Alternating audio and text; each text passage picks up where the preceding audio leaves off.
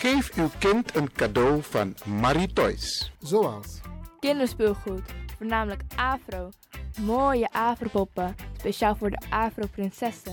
Bijvoorbeeld de mooie Miss Alida, Baby Alive, Baby Born en Paula Reina.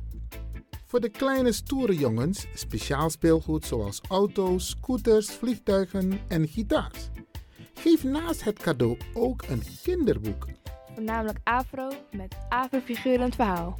Diverse schooltassen, ja ja, voornamelijk afro, ook verkrijgbaar. Er is nog veel meer. Kom langs, neem de kleintjes mee om zelf uit te kiezen. Voor de verjaardagfeestjes van de kinderen kunnen ballonnen met helium gevuld worden. Oh ja, de tutus. Dat zijn de mooie rokjes met bijpassende shirts. Voor de meisjes zijn ook verkrijgbaar. Ouders, maak het verjaardagsfeestje van uw kind onvergetelijk.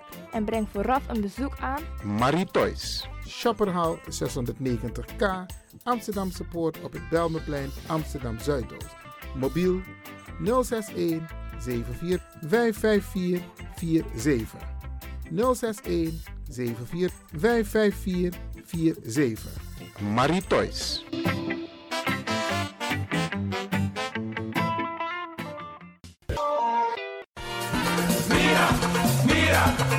Tim tegen me los toe pom. Ik heb echt trek in een lekkere pom. Maar ik heb geen tijd. Ting no de. Awatra elona mofo. Ik begin nu al te watertanden. Atesi fufosi. Die authentieke smaak. Zwa de biggies maar bij mek pong. Zoals onze grootmoeder het altijd maakte. Je sabi toch, een grandma? Heb je wel eens gehoord van die producten van Mira's? Zoals die pommix. Met die pommix van Mira's heb je in een handomdraai je authentieke pom naar een atesi fufosi. Hoe dan? In die pommix van Mira zitten alle natuurlijke basisingrediënten die je nodig hebt voor het maken van een vegapom. Maar je kan making ook doen naar meti. Natuurlijk. Gimtori. Alles wat je wilt toevoegen van jezelf, alla sansa you want pot voor je srefi, is mogelijk. Ook verkrijgbaar Mira's diverse smaken Surinaamse stroop. Zoals gember, marcousa, cola, kersen en ananas. De pommix en al deze producten zijn te verkrijgen bij Supertoco Amsterdamse Poort, Supertoco Amsterdamse Reigersbos, Oriental in Duivendrecht, Suribazaar in Soetermeer, Dennis op de Markt, Van Osdorpplein, Sierplein en Plein 40 45. Miras, dat naman.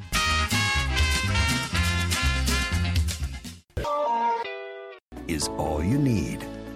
And when the time comes, we'll all come back stronger than ever. Together. De wereld is drastisch veranderd. Per 1 juni 2020 is het in Nederland verplicht dat iedereen ouder dan 13 jaar een mondkapje op moet hebben tijdens het reizen met het openbaar vervoer. In de trein, in de metro, in de bus, in de tram, op de veerpont en met het aanvullend openbaar vervoer. Zonder mondkapje wordt men verzocht uit te stappen en riskeert men een boete van 95 euro. Bent u al voorbereid op deze nieuwe maatregel? Bent u al in het bezit van mondkapjes? Mondkapje Benelux biedt u kwalitatief goede mondkapjes voor een redelijke prijs. Hoe komt u in het bezit van deze mondkapjes? Met andere woorden, waar kunt u ze bestellen? Dat kan via www.mondkapjebenelux.nl. Ook te bestellen via Facebook op Mondkapje Benelux. Aarzel niet en bestel via www.mondkapjebenelux.nl of via Facebook Mondkapje Benelux. Voorkom onnodige boetes van 95 euro voor u of uw gezinsleden. Mondkapje Benelux. Samen sterk. Is all you need. And when the time comes, we'll all come back stronger than ever. Together.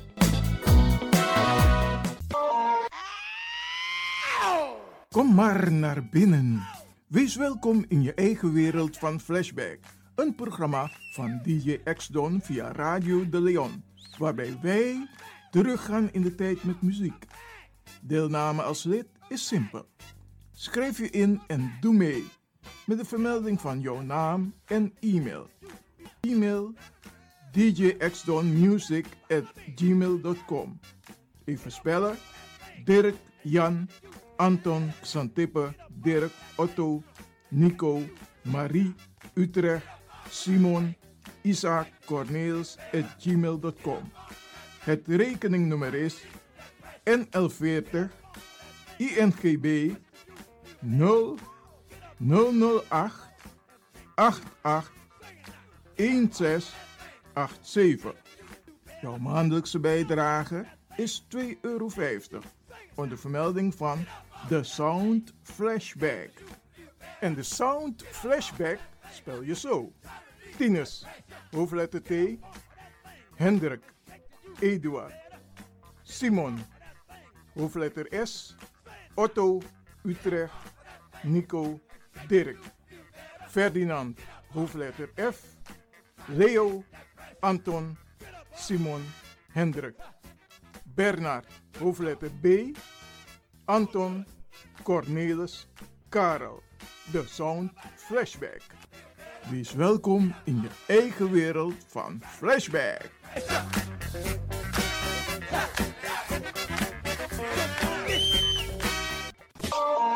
De Leon, de power station in Amsterdam.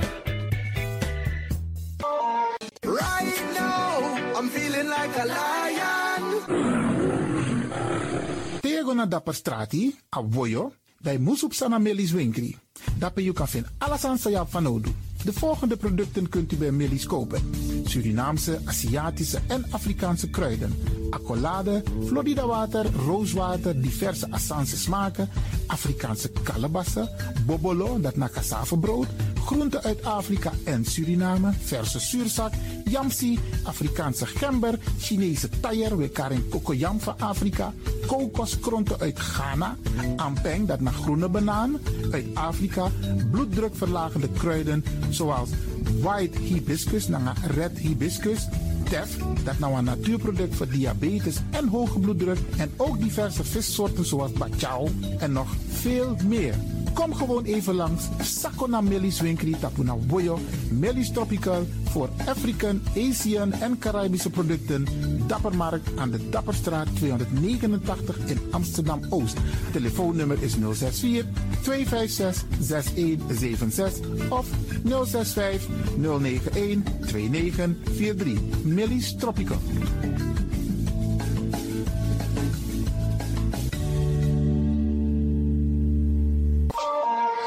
Dit is de Wouders van Amsterdam, Radio de Leon.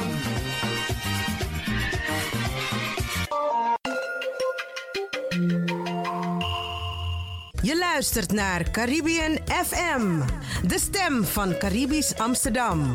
Via kabel salto.nl en 107.9 FM in de ether. Vandaag bij Radio de Leon een bijzondere vrouw. En ik ga haar meteen aan u voorstellen. Wie bent u? Dankjewel voor het compliment, uh, Ivan. Mijn naam is Magdalena Charlot, geboren en getogen in Amsterdam. Ik mag vandaag iets om me zeggen. Je geboren in Amsterdam. U mag dat je verstaat ze tongen, toch? Nou, dat een is beetje. Een klein beetje, als je het heel langzaam... Uh... Dus meteen eerlijk, ik, ik dacht je bent in Srandang geboren. Nee, nee. Ik ben in Amsterdam geboren. Mhm. Mijn vader is in Suriname geboren, Afro-Surinaams. Mijn moeder is uh, generaties in Nederland, ze witte Nederlandse. Dus uh, ik ben een mixje, zeg maar. Oké, maar dat is toch fijn om te zien en, om, en om te horen. Mag ik je tutoyeren? Tuurlijk, ja. Oké. Okay. Ja, dat ook mag? Ja, natuurlijk. Nee, ik vind het helemaal prima. Oké, okay, wij gaan verder met het gesprek wat we vandaag gaan hebben. We gaan met jou praten over een aantal zaken. Maar even voor de luisteraars. Wie is Magdalena? We weten inmiddels, je vader is een Afro-Sernamang en je moeder is een originele Hollandse vrouw. Maar wie is Magdalena? Vertel de luisteraars oh, wow. wat jij wil dat ze over jou mogen weten. Magdalena, ik denk als ik mezelf zou, uh, zou bekijken, als ik zo in de verte zou staan en wie is dat, dan denk ik dat ik iemand ben die opkomt voor rechtvaardigheid. Uh, het belangrijk vindt om maatschappelijke issues uh, naar voren te brengen. Ik heb uh, 30 jaar gewerkt met vluchtelingen, waarvan 22 jaar in de voogdij, dus met vluchtelingen, kinderen en gezinnen. Nou, gezinnen, ja, dat was fantastisch. En dat sluit helemaal aan wie ik ben. Om mensen van buiten die uh, hier naartoe komen, om die te verwelkomen en hen op pad te brengen. Ik denk dat dat iets is wat ik, waar ik een kracht heb, dat ik mensen op weg kan uh, brengen. Is er iets uit die ervaring die je met ons wilt delen, waarvan je zegt van dat was, dat heeft me echt, ja, het blijft gewoon in me. Dus een situatie waarbij je mensen hebt geholpen uit een van bizarre situatie naar een positie met uitzicht. Ja. Het mogen kinderen zijn hoor. Ja. Heb je dat meegemaakt? Ja, vele keren. En, en één situatie is me echt bijgebleven. Ik zal de naam niet noemen van de pupil. Maar dat was een meisje dat zit in de AZC en die kwam uit Eritrea. En die inderdaad naar Nederland kwam, totaal, ja, helemaal getraumatiseerd. Ze sloeg echt alles kort en klein. Niet handelbaar. En ze ging van het ene centrum naar het andere centrum. En toen kwam ze bij mij binnen. En ze viel ook mij aan. dat kan gebeuren. Maar dat had alles te maken. Ik, ik kon daar doorheen prikken. Ik zag dat dit meisje zo angstig was voor nieuwe situaties en alles wat op haar pad kwam. En af en toe werd ik gebeld door de mentoren zo van kom jij even langs als het niet goed gaat. Toen heb ik het omgedraaid. Ik zeg nou weet je wat, bel mij maar als het een keer goed gaat. En Oké. toen was het een keer rustig. En ik ging daar naartoe en toen zei ik, wat wil jij? Zullen we een stukje gaan lopen of ga je in de auto? Dan gaan we, hè, we wonen in Flevoland, gaan we richting Kampen. Vind je dat leuk? Ja, dat vind ik leuk. En toen zei de, de begeleider, zou je dat wel doen? Haar in de auto meenemen. Ik zeg, ja hoor, daar zie ik niet tegenop. Ze zat naast mij, wij een stukje lopen. Wat deed ze? Want dan, ga je, dan zit je in een andere sfeer. Arm uh, ging ze om mij heen. Ze, het was nogal warm. Ze deed de arm om me heen. We liepen daar. Ik denk, het kind zoekt contact. Ja. Nou, het was echt warm. De, de druppels die, die gingen zo langs mijn gezicht heen en ik zou de auto instappen. Ik verstond haar niet, want het is in het begin handen- en voetenwerk of we werken met tolken, maar we liepen op straat. En toen zei ze zo, nee, nee, nee, jij mag niet in de auto, dat is te warm. Pakte ze een zakdoekje en dat deed ze op de over mijn gezicht. Toen dacht ik, wat ben jij een mooi mens. Wat zit daar een mooi mens onder? En zo ben ik er ook ingegaan. En ik heb haar inderdaad op een gegeven moment wel gesloten moeten plaatsen. Het was niet anders om haarzelf te beschermen ook. Maar van daaruit hebben we gewerkt. En ze is na de hand gewoon weer in een gezin gegaan waar ze het nu ook ontzettend goed doet. We hebben af en toe nog contact. En ja, dat is geweldig. Dat vind ik zo, daar krijg ik kippenvel van. Het heeft me heel veel energie gekost. Maar ik denk dat alle mensen in de basis gewoon mooi zijn. En dat ze door situaties om zich heen, of het nu een zwerver op straat is, een kind wat hier naartoe komt en agressief gedrag laat zien, daar, is een, daar, is een iets, daar zit iets achter. En als je dat kunt doorbreken en daar doorheen kunt komen, ja, dat vind ik fantastisch. Daar, daar bloei ik van op. Nou, geweldig. En de taal. Hoe, hoe, uh, spreek je ook een beetje Eritrees? Nee, we krijgen kinderen uit Syrië, Eritrea, Afghanistan, oh, China, overal vandaan. Dat is niet te doen. Maar wij kunnen als voogd altijd een tolk bellen. Dus dat heb ik dan ook gedaan. Maar in dit specifieke geval liepen we op straat. En dan red je het ook met handen en voeten. Hè? Als je elkaar wilt begrijpen, dan lukt dat ook wel. Geweldig, ja. geweldig. En jullie hebben nu nog contact? Ja, we hebben nog, dat heb ik dan aan de want ze heeft nu een andere voogd gevraagd of dat natuurlijk oké okay is, want je wil daar niet omheen. Maar dat is goed en hebben we af en toe contact. Ja. Leuk, leuk. Ik heb ook nu tegenwoordig een paar nieuwe Eritrese vrienden. Alleen communicatie lukt mij nog niet helemaal, dus af en toe maak ik gebruik van een hele goede kennis van me om eventueel me te helpen om met die mensen te praten. Maar komt wel. Ja. Oké. Okay. Uh, Magdalena, we gaan met je praten over een aantal onderwerpen. En het hoofdonderwerp is natuurlijk de AOW. Wat moet ik me voorstellen? Als ik naar je kijk, je bent nog lang geen AOW-leeftijd. Hoe zeggen ze het nou weer? Je hebt nog niet de AOW-leeftijd bereikt. Schat ik in hoor, want als ik zo naar je kijk. Maar je bent wel betrokken bij het AOW-gebeuren. Laten we daar nou maar mee beginnen. Ja, ik vind het leuk dat, ik, dat je dat zegt, maar ik ben net met de AOW gegaan. Dus. Serieus? Ja, dat ben ik. Nou, luisteraars, echt waar. Als je dit ziet, zou je niet denken van dit is iemand die al in de AOW zit. Ja, nee. ja en dat is geen prepensioen. Het is echt gewoon, het moest eruit. Dus. Oké, okay, maar vertel. Jouw betrokkenheid. Mijn betrokkenheid. Ja, ik, uh, ik uh, heb ook natuurlijk onze achterban een aantal mensen gesproken, ouderen. En het, uh, het raakt mij als ik de verhalen hoor. Hè. Ik vind het echt goed, fijn om naar mensen te luisteren. En het raakt mij als ik zie dat de ouderen van nu de kinderen waren van toen. Die een band hebben met Nederland. Nou, we zijn laatst ook hè, voor het AOW gehad, zijn we naar de Tweede Kamer geweest. En ja, daar zie je dingen gebeuren dat ik denk, het gaat alleen maar over cijfertjes. En over of we wel gelijk hebben. En niet over waar het echt om gaat, om mensen. En dat raakt me en daarom vind ik ook gewoon, gelukkig ben ik gevraagd door Hoop om mee te gaan doen. Hoop, het overkoepelend orgaan, bestrijding AOW gaat Surinamers. Precies, precies. Ik loop hoop. Het klinkt bijna als hoop met een P, dus Ja. dat vind ik sowieso heel mooi. En daar is me gevraagd om mee te doen en daar ben ik heel erg trots op. Want ik denk van, ik wil mijn steentje daar ook bij hè, bijdragen. Ik vind het belangrijk dat onze ouderen, onze ouderen, onze Nederlandse, Surinaamse ouderen, die zich ook gewoon Nederlands ook voelen, dat die gewoon de rechten krijgen waar ze, waar ze ook recht op hebben. Maar dat ze ook inderdaad niet worden ontkend in het Nederlandschap. Want dat moet gewoon heel pijnlijk zijn. Ja, Dus vandaar dat ik, het, dat, ik het, dat ik het bijna een eer vind dat ik mee mag doen. oké, want je zit inmiddels ook in het bestuur, heb ik begrepen. Klopt. Ja, ik zit Oh, ook in het... Ja. mooi. Kun je de luisteraars meenemen naar... Ik wist eerlijk gezegd niet dat je nu al in de AOW zat hoor. maar voor jou is het toch even anders. Ja, ik heb ook een AOW gehad. En ik weet dat we toen we daar waren, en dat is ook een stelling die men dan soms zegt hè, in de regering, of zoals minister Koolmees, die heeft het dan over van, ja, als we dit gaan invoeren, ja, dan zitten we een beetje met de gelijkwaardigheid of de gelijkheid van andere groepen. Dan denk ik, ja, wat bedoelt hij daar nou mee? Je kunt niet appels met peren te vergelijken. Ik denk van, ik heb een AOW gehad, want ik heb vijf jaar in de Verenigde Staten gewoond. Maar dat wist ik, dat is mijn keuze. Als het heeft over andere groepen, bijvoorbeeld, ik noem maar een groep, de Poolse mensen, de hardwerkende Poolse mensen, niets anders dan goed, het zijn mensen die hard werken. Maar laten we wel zijn, die zijn hier gekomen. En als ze hier komen op hun dertigste, hebben ze een gat van 15 jaar. Maar je wil dat toch niet ver- vergelijken met de Surinaamse mensen die zich altijd hebben gebonden hebben gevoeld met dit land. Mag ik daar iets van vertellen van de verhalen die ik zo heb gehoord, zo hier en daar? Je staat helemaal vrij. Beste luisteraars, ik praat dus met Magdalena Chateau. Die is onlangs eh, toegetreden tot HOOP, het overkoepelend orgaan bestrijding AOW gaat Suriname. En we waren onlangs in de Tweede Kamer. En natuurlijk is het fantastisch om haar nu even bij u in de woonkamer, huiskamer, in de auto even te horen. Ga je gang. Oké, goed.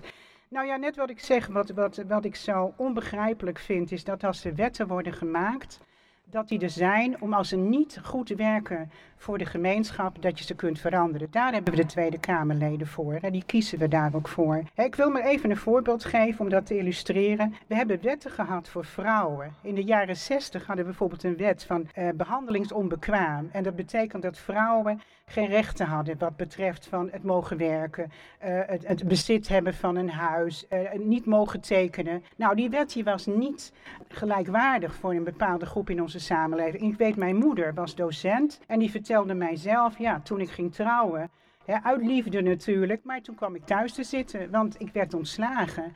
En die wet, die is in de jaren 60, dus niet zo heel lang geleden, maar die is wel veranderd. Dus het blijkt dat wetten kunnen veranderen. We hebben nog zeer recent in 2001 de homowet gehad, dat mensen van gelijke eh, aard mogen trouwen met elkaar. Dus wetten kun je veranderen als het blijkt dat het niet, en het niet goed is voor de gemeenschap. En wat ik hier zo triest bij vind als ik praat met de achterban, dan vertellen mensen mij van, weet je Magdalena, in 1940 brachten wij een cent mee naar school. Toen ik bracht je dan cent mee naar school? Ja, dat deden we. Want dat deden de schoolkinderen. En dat deden, dat noemden we dan inderdaad de maandagcent. En dat hebben we gedaan. En ik ben dat toen een beetje gaan opzoeken. Hoe zat dat dan? Dat blijkt dus inderdaad dat er iets van 40.000 gulden is opgehaald door Suriname. In die tijd, hè. Dan heb je het over Dat is veel geld hoor. Die heel klein is. Hè?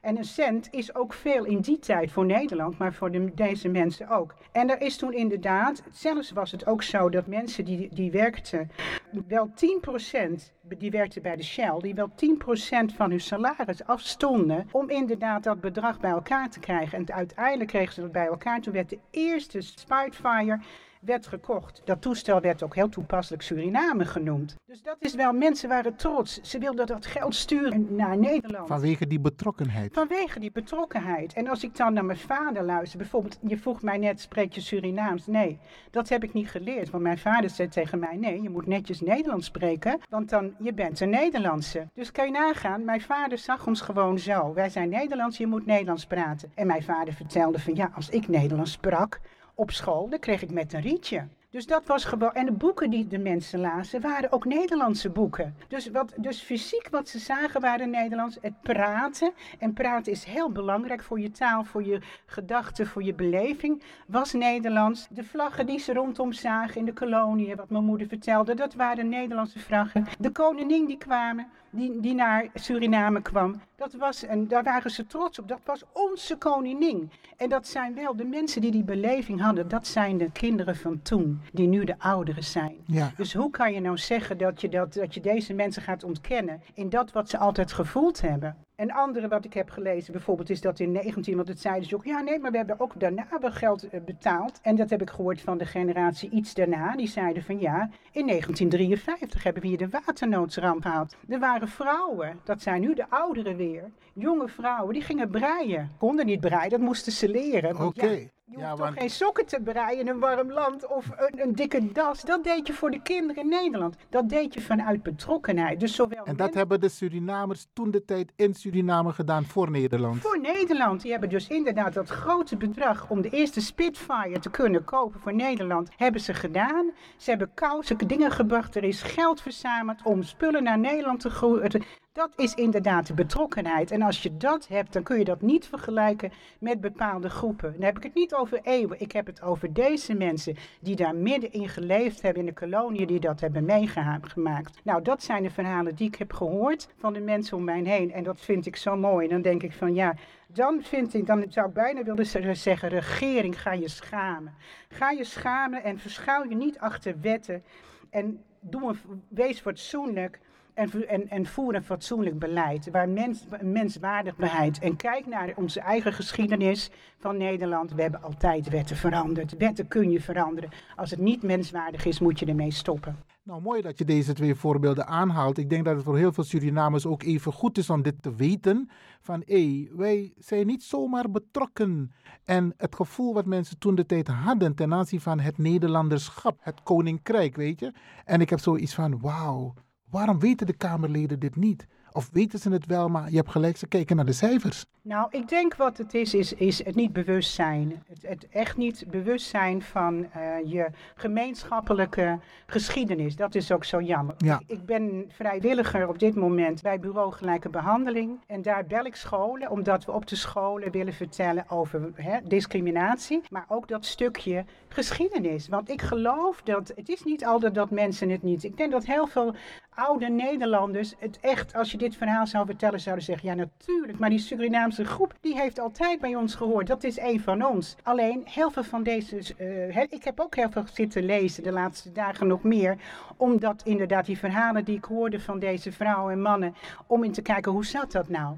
Dus ik zal zeker dit soort verhalen, als daar, eh, zal ik de ruimte proberen te nemen om die ook te vertellen. En dat is het gewoon. Het is, we zijn niet bewust van onze, niet van de Surinaamse geschiedenis, niet van de, van de Afro-Surinamer of andere culturen, maar van de Nederlandse. Het is onze gedeelde geschiedenis. En dat we dat niet weten, en ik denk ook meneer Koolmees, waarschijnlijk niet helemaal minister Koolmees, anders zou je dit niet zo, dan ben je geen right fighter, maar dan zeg je, weet je, Misschien zijn er toen afspraken gemaakt door de hoge heren, maar dat is in nadeel, ter nadele van de bevolking hier. Onze ouderen en onze ouderen, dat is een fatsoen en dat is een morele plicht om ervoor de zorg te dragen dat mensen niet onder de armoedegrens terecht kunnen komen. Dat vind ik gewoon een morele plicht en dat zou onze minister en de regering ook moeten vinden. Prachtig. Nou, Magdalena, wij waren in de Tweede Kamer. Jij was er ook. Wat was jouw ervaring? Uh, nou, eigenlijk wel wat ik nu ook noem, is dat uh, heel veel werd, heel veel cijfertjes werd genoemd. Uh, de AOW die in 57 begon. En inderdaad dat daar, wij daar geen deel meer van uitmaken, omdat inderdaad... het statuut. Het statuut is, zegt heel duidelijk dat de rijksgenoten dat zelfstandig moeten doen. En dan denk ik, er werd helemaal niet gesproken over de reparatiewet. Hè, dat heb ik gewoon hoop, daar wist ik ook niet van, maar dat heb ik nu ook geleerd van hoop dat dat ook aanwezig is. Daar werd eigenlijk, ik heb het gehad het gevoel dat men daar ook niet zo goed van op de hoogte was. Want ik weet dat meneer Koesen van, uh, van uh, Denk dat ook inderdaad inbracht, maar dat je dat er eigenlijk werd doorgeschoven dat men Nou, daar niet van... Ter informatie, Ja. na de Tweede Wereldoorlog heb je dus ehm, het manifest gehad hè, van de Verenigde Naties. Waarin duidelijk stond aangegeven dat de Europese landen afstand moesten doen van de koloniën. En dat ze moesten werken aan de wederopbouw. Nederland heeft toen gekozen voor het statuut. Maar ze hebben niet gekozen voor reparations. Repareren van de schade zoals ze dat met Duitsland hebben gedaan. Hè? Die zogenaamde Marshallhulp. Dat Duitsland op de knieën moest om Europa te repareren. En Duitsland heeft die betaalt tot en met nu nog reparations aan de Europese landen. Dus inderdaad, ten tijde van het afstand doen van de koloniën, in dit geval via het statuut, heeft Nederland daar eh, zijn huiswerk niet gedaan. Ondanks het feit dat het bij de Verenigde Naties was afgesproken. Over reparations, het was wel enigszins aan de orde. Maar ergens heeft men zitten slapen. En ik denk ook in Suriname om ervoor te zorgen dat dit ook een punt op de agenda zou komen, moet komen te staan. Ja. Ja. Ik denk dat Suriname heel blij was met de onafhankelijkheid toen. Want ik vind Suriname is een trots volk. Een volk dat zegt van wij gaan het zelf doen. En inderdaad, misschien is dat niet meegenomen. En dat hebben de heren toen met elkaar daarboven dan inderdaad op papier gezet. Maar dat mag nooit ten koste gaan van mensen gewoon op de vloer die daar last van hebben. En als het zo blijkt dat het niet goed is, dan moeten we dat Ja, Jan Pronke die heeft in zijn boek ook aangegeven dat er een aantal fouten zijn gemaakt. Ja. Als het gaat om wat er tussen Suriname en Nederland is afgesproken. We gaan vanuit Radio de Leon ook eh, een van de uitzendingen daaraan besteden. Om duidelijk aan te geven waar heeft Jan Pronk het concreet over. Welke fouten zijn er gemaakt door Nederland als het gaat om Suriname. Maar goed, ik heb je even onderbroken. Nee, nee, maar dat is, nee, jij bent daar veel beter in, in, in deze achtergrond, in de achtergrond. Dus ik vind het alleen maar goed, ik leer daarvan. Ik denk wat wel mooi is, je vraagt wat, wat is me bijgebleven. Eh, ik had wel een, toch een positief gevoel, omdat het, dat het leidt dat de mensen die toen aanwezig waren van de partijen, eh, toch wel inderdaad de vraag neerleggen van kunnen we er niet nog naar kijken? Kunnen we niet een onafhankelijke commissie samen gaan stellen die daarna gaat kijken waar de fouten liggen? Eigenlijk persoonlijk heb ik zelf zoiets van jongens, we hoeven eigenlijk, het is goed dat ze dat gaan doen, want dan zijn we een stap verder. Humaan gezien is het net als met die andere wetten van vrouwenwetten, homowetten, weten we eigenlijk dat het niet kan, omdat er mensen eh, onder de armoedegrens hierdoor komen te leven. Dus wat zou je nou moeten uitzoeken? Je zou je eigenlijk moeten richten op het humane aspect. Maar goed, om het even helemaal goed te doen, misschien ook wel om het helder te maken dat er fouten zijn gemaakt en dat we misschien zaken of dat we zaken kunnen repareren, is het inderdaad wel goed om dan een commissie samen te stellen die daarna gaat kijken. Maar laten we daarbij alsjeblieft niet het humane aspect uit het oog verliezen. We gaan even naar een korte onderbreking. En dan komen we zo terug. Beste luisteraars, blijf aan de radio gekluisterd. We praten hier met Magdalena Chateau. En die is bestuurslid van het overkoepelend orgaan bestrijding AOW Gat van de Surinamers. We komen zo bij u terug.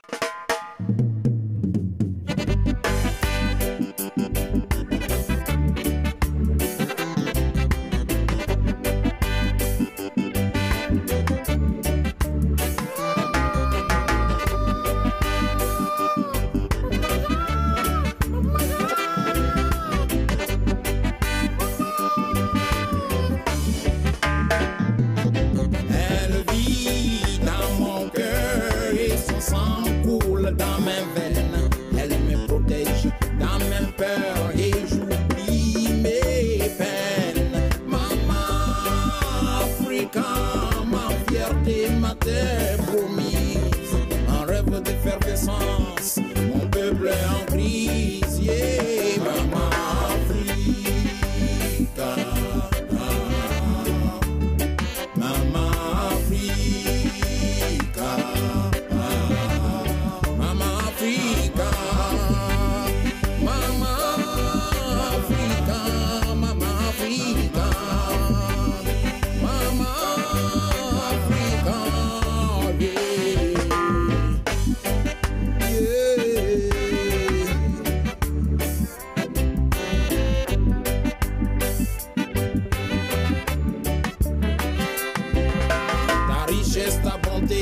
Toi un paradis. Et je n'oublierai, je n'oublierai, je n'oublierai pas que tu es la source de ma vie. Réveille-toi de ton sommeil, le coq a chanté, c'est du reggae. Réveille-toi, réveille-toi, réveille-toi, Babylone a frappé, c'est ça la vérité, maman.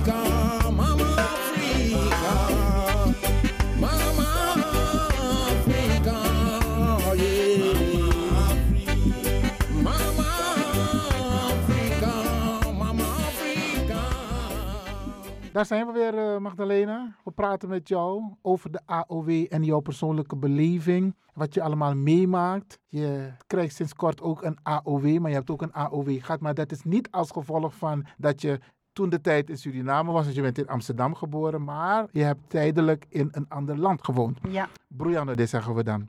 Ook, maar je bent wel zeer betrokken bij het onderwerp. Ondanks het feit ja, zeker. Nou ja, goed, ik heb natuurlijk ook een Surinaamse achtergrond. En, maar, als dat, maar ook voor Nederlanders zou ik me dat raken. Ik bedoel, ik kom op voor verschillende groepen, of het vluchtelingen zijn. Iedereen die inderdaad niet rechtvaardig wordt behandeld. En dit is het gevoel wat ik nu heb, het wat ik heb uitgelegd. Hè, als je in gesprek bent met de mensen, dan zie je dat er zo'n verbondenheid is met dit land. Dan vind ik dat je hun recht op het, het uh, Nederlands zijn, het Nederland voelen, niet mag ontnemen. En dat is de pijn. Het is niet alleen de pijn dat je elke keer, zoals met de Surinaams wordt, moet pinaren. Hè, dat je elk centje moet omdraaien. Maar ook de pijn dat je wordt ontkend dat jij bij dit land hoort. Terwijl jij de Nederlandse nationaliteit draagt. En dat vind ik echt beschamend. Want even terug naar de praktijk. Er zijn heel veel mensen die in armoede leven.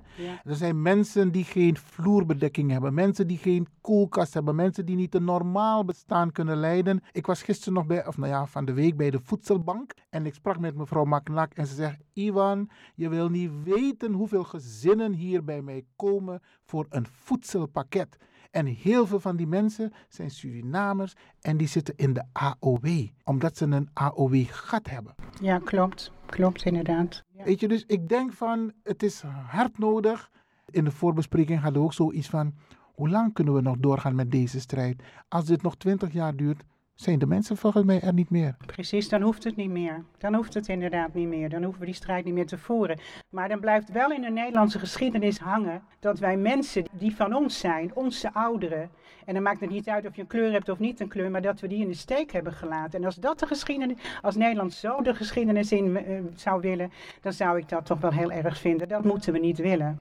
Maar we zijn optimistisch. We zijn, nou, dat ben ik zeker. Zeker nadat de bijeenkomst waar we toen daar zaten. In de Tweede Kamer. In de Tweede Kamer uh, vind ik, uh, ben ik wel optimistisch, omdat er ook heel veel partijen zijn. Ik heb dat gezien, de oudere partij, Denk, D66, wie waren GroenLinks, PvdA. Precies, die toch ook heel, die dat ook vinden. Die ook zien dat deze wet veranderen moet, dat dit niet zo kan blijven, dat we niet onze ouderen in de steek kunnen laten. Als ik dan hoor dat iemand, hè, ongeveer is het geloof ik bijna 1200 euro, ja ik krijg minder, dus ik weet het niet precies, maar ik geloof dat het 1200 Een volledige AOW. Inderdaad, en dat je dan van 650 euro of 850. En ik ken bijvoorbeeld de mevrouw Mevers, hele mooie mevrouw waar ik ook mee heb gesproken. En die gaf aan, die gaat niet precies vertellen dan wat het bedrag is. Ze zegt, maar ik heb ook een korting. Ze zegt, maar ik weiger om het AIO te gaan aan te vragen. Want die mogelijkheid is Die AIO, is een aanvulling op het inkomen van de ouderen. De AIO. Precies, want dat is wel zo. We hebben in Nederland een wet, als mensen het al weten. Hè, en of ze inderdaad de papieren en de toegang en het laagdrempeligheid hebben om daar naartoe te gaan. Want dat is ook niet altijd zo. Dat je een aanvulling kan krijgen. Ze zegt, maar weet je, ik heb nog familie in Suriname. En af en toe wil ik weg. Maar dan mag je niet meer dan 13 weken. Ja. En er zijn andere mensen die ik hoor die zeggen: Ja, ik heb gespaard. Zoals veel Nederlandse mensen hebben gespaard. Om hun kleinkinderen of hun kinderen misschien af en toe bij te staan. Dat moet ik dan eerst gaan inleveren. Die moet ik dan eerst gaan opeten. En ik denk, dan maak je een tweedeling tussen twee groepen. En waarom doen we dat? Ik begrijp niet waarom we dat doen. Dat kun je ook gewoon als volk niet toelaten. Gelukkig dringt dit een beetje door nu bij de Kamerleden. Maar bij de minister nog niet, want hij heeft het concreet over gelijkheidsbeginsel. Hij heeft, had het over 76 miljard. En we denken bij onszelf, hij brengt de Kamerleden op het verkeerde been. Want het gaat hier puur om oud-rijksgenoten. Nederland en Suriname waren één koninkrijk samen met de Antillen. Turkije niet, Marokko niet. Dus hij brengt de Kamerleden ook in verwarring. En ik hoop dat, ook met jouw argumenten van daarnet, dat het een beetje tot hem zal gaan doordringen. Ik hoop dat hij dat ook begrijpt. Nou, die 76 miljard, die begrijp ik niet zo goed. Want als mensen... Heeft alles op één hoop gegooid. Alles op één hoop. Maar dan, dan ook als alle anderen er, er vanaf worden gerekend, dan denk ik, ja, hoe bereken je dat? Bereken je dat dan, dat dat is wat te kosten? Maar mensen hebben gewoon recht op AW. Het is het kleine deel wat erbij moet, zodat ze een volwaardige AW hebben. Dat kan nooit 76 miljard zijn, lijkt mij. Dus ik weet dat, dat moet hij dan maar uitleggen, dat weet ik niet.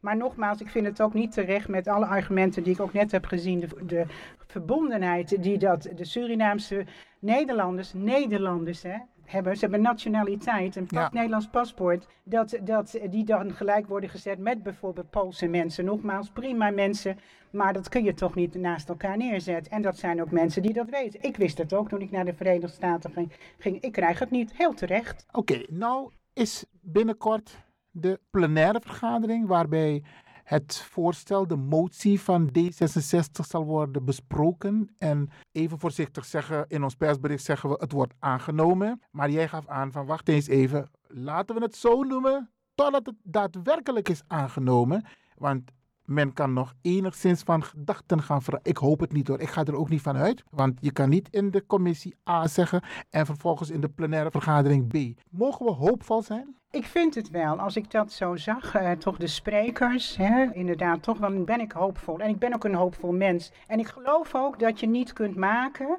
Als je goed kijkt, kun je niet maken dan anders dan hoopvol te zijn. Omdat ik denk, we moeten toch. Nederland staat prat op menswaardig zijn.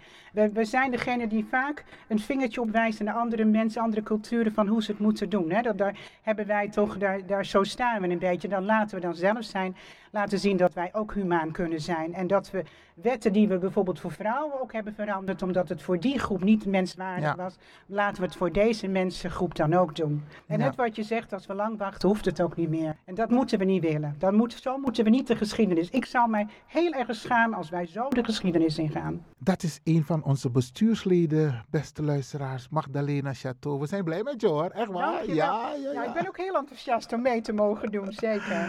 Geweldig, geweldig. Nou, we zijn een, eh, een leuk team en we verstaan elkaar. En we communiceren ook helder met elkaar. Dat is even by side. De mensen mogen dat wel even weten. Maar Magdalena, had je nog iets waarvan je denkt van dit wil je nog even... Ik neem aan dat dit niet de eerste en de laatste keer is dat je bij Radio de Leon komt. Nee, dat is zeker niet de laatste keer. Wat ik belangrijk vind is, ik hoop dat we ook andere mensen kunnen bereiken. We moeten nog even kijken hoe we dat kunnen doen inderdaad. Want ik, ik ben ervan overtuigd, als dit breder inderdaad in de media of wat dan ook, omdat er genoeg... En natuurlijk, we zitten met corona. Het is een moeilijke tijd voor iedereen, maar Nederlanders zijn ook rechtvaardig. En ik denk dat als we dat naar buiten zouden brengen, dat er genoeg mensen zijn die zeggen, ja, maar dit kan niet.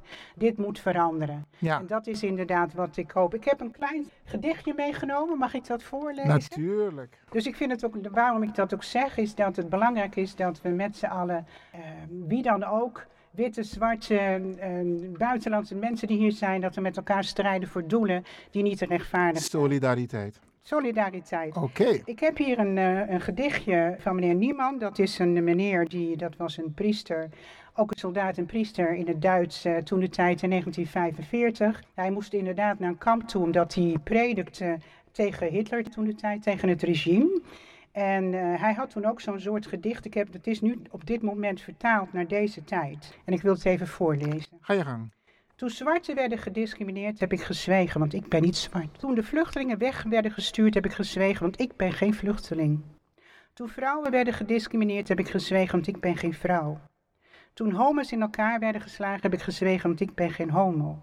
Toen er een hoofddoek bij een moslima van het hoofd werd getrokken, heb ik gezwegen, want ik ben geen moslim. En toen ik aan de beurt was, was er niemand meer over die nog kon protesteren. En dat vind ik zo'n mooi gedicht, omdat ik denk, dat is de reden als je vraagt waarom doe je dit, denk ik van ja, als je, als je niet opkomt voor die ander, zal er ook niemand een keer zijn. Want we zijn misschien op welke manier ook een keer aan de beurt, hoe dat ook kan zijn. Het, is, zijn vrouwen geweest, het is geslacht, het zijn ouderen. Wie weet wat ons, eh, wat ons nog eh, in het verschiet ligt, dat moeten we nog zien. Dus daar, daarom mensen, luisteraars ook, Ga inderdaad hiervoor voor stem ook. Hè, de stemverkiezingen komen eraan. Ja. Ik ben niet aan het lobbyen of hoe dan ook. Ik heb geen enkele politieke partij waarvan ik ga zeggen daar of daar moet je op stemmen. Ik heb er eentje voor je hoor. Oh, oké. goed. Ja, ja, ja, ja. Mag je me zo vertellen? Maar in ieder geval, kijk dan misschien ook van, nou, wie is de menswaardig? Wie gaat inderdaad voor ons. En dan is het misschien goed om dan te gaan kijken. Ik, heb, ik, heb, zal niet zeggen wie of wat, maar dat vind ik wel belangrijk. Hè? Dat we daar met elkaar menswaardigheid, dat we daar met elkaar gaan verstaan. Magdalena Chateau, geweldig. Dankjewel Dank voor dit wel. gesprek. Dankjewel. Next train will be leaving from platform 1.